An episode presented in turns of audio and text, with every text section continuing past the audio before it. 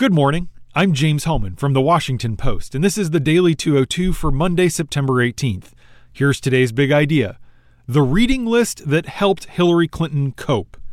If I had to stock Clinton's new memoir in a bookstore, I'd be tempted to place it in a section on self help or bereavement. What Happened, the name of the book, was quickly mined last week for political nuggets. As I went through it over the weekend, though, what struck me most was how the wounded Democrat coped with her crushing defeat after last November. In short, and this was surprising, Clinton has read. She has read voraciously and eclectically for escape, for solace, and for answers. The collection of works that she cites across 500 pages is a fascinating window into her healing process. She writes early on that friends advised her on the power of Xanax and raved about their amazing therapists. But that wasn't for me, she says. Instead, quote, I did yoga. I drank my share of Chardonnay, and I tried to lose myself in books. At first, Clinton turned to mystery novels in a bid to escape the election. To keep her failure in perspective, she then looked at literature. Clinton thought instead about how good she still has it compared to Fantine in Victor Hugo's Les Mis. She resolved that she doesn't want to spend the rest of her life like Miss Havisham from Charles Dickens's Great Expectations, sitting around her house stewing. She also read a lot of religious texts. She reread The Return of the Prodigal Son by a Dutch priest named Henri Nouwen. To answer the question that animates her book, What Happened? How Did She Lose the Election, in other words, she read books like Hillbilly Elegy and reached even further back to Democracy in America, which Alexis de Tocqueville wrote in the 1830s. She's also apparently referenced a book called On Tyranny, which was written earlier this year by a Yale history professor with lessons from tyrannical regimes in the 20th century. Clinton says she's had to do a lot of fake smiling since November. She said her go to line when people ask how she's doing is, It'll be okay, but right now it's really hard. If she's feeling really defiant, though, she'll respond, Bloody but unbowed. That's a phrase from Invictus, a poem by the 19th century English poet William Ernest Henley. It's no coincidence that it was also one of Nelson Mandela's favorites. And that's the big idea. Here are three other headlines that should be on your radar. Number one, the Trump administration escalated its rhetoric against North Korea on Sunday, warning that time is running out for a peaceful solution between Kim Jong un's regime and the United States and its allies.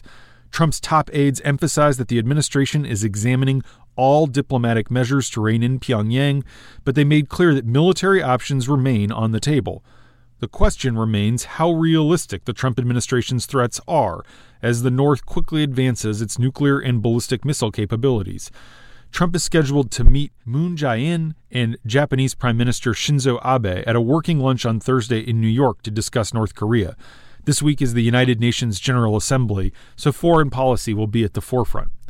Number two, Interior Secretary Ryan Zinke has recommended that President Trump modify 10 national monuments created by his predecessors, including shrinking the boundaries of at least four sites in the West.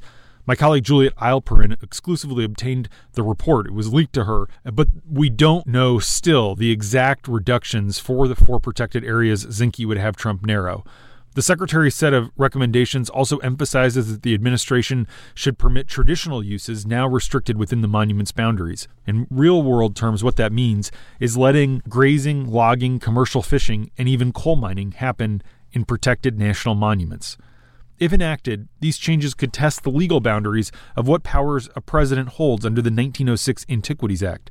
Although Congress can alter national monuments easily through legislation, presidents have reduced their boundaries only on very rare occasions.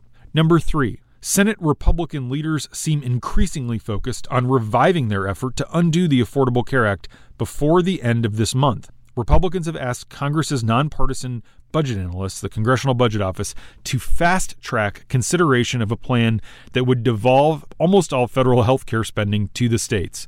The measure now being looked at very seriously is sponsored by Lindsey Graham and Bill Cassidy, two Republicans. Republicans are under a time crunch here because the Senate's ability to pass budgetary legislation with a simple majority expires on September 30th. Democrats are taking this new chatter very seriously. Liberal lawmakers spent the weekend slamming the bill on social media. Meanwhile, conservative groups like Americans for Prosperity have thus far kept fairly quiet about this health bill. They're focused on trying to overhaul the tax code. And that's the Daily 202 for Monday, September 18th. You can read much more at washingtonpost.com slash daily 202. I'm James Hohmann, and I'll talk to you tomorrow.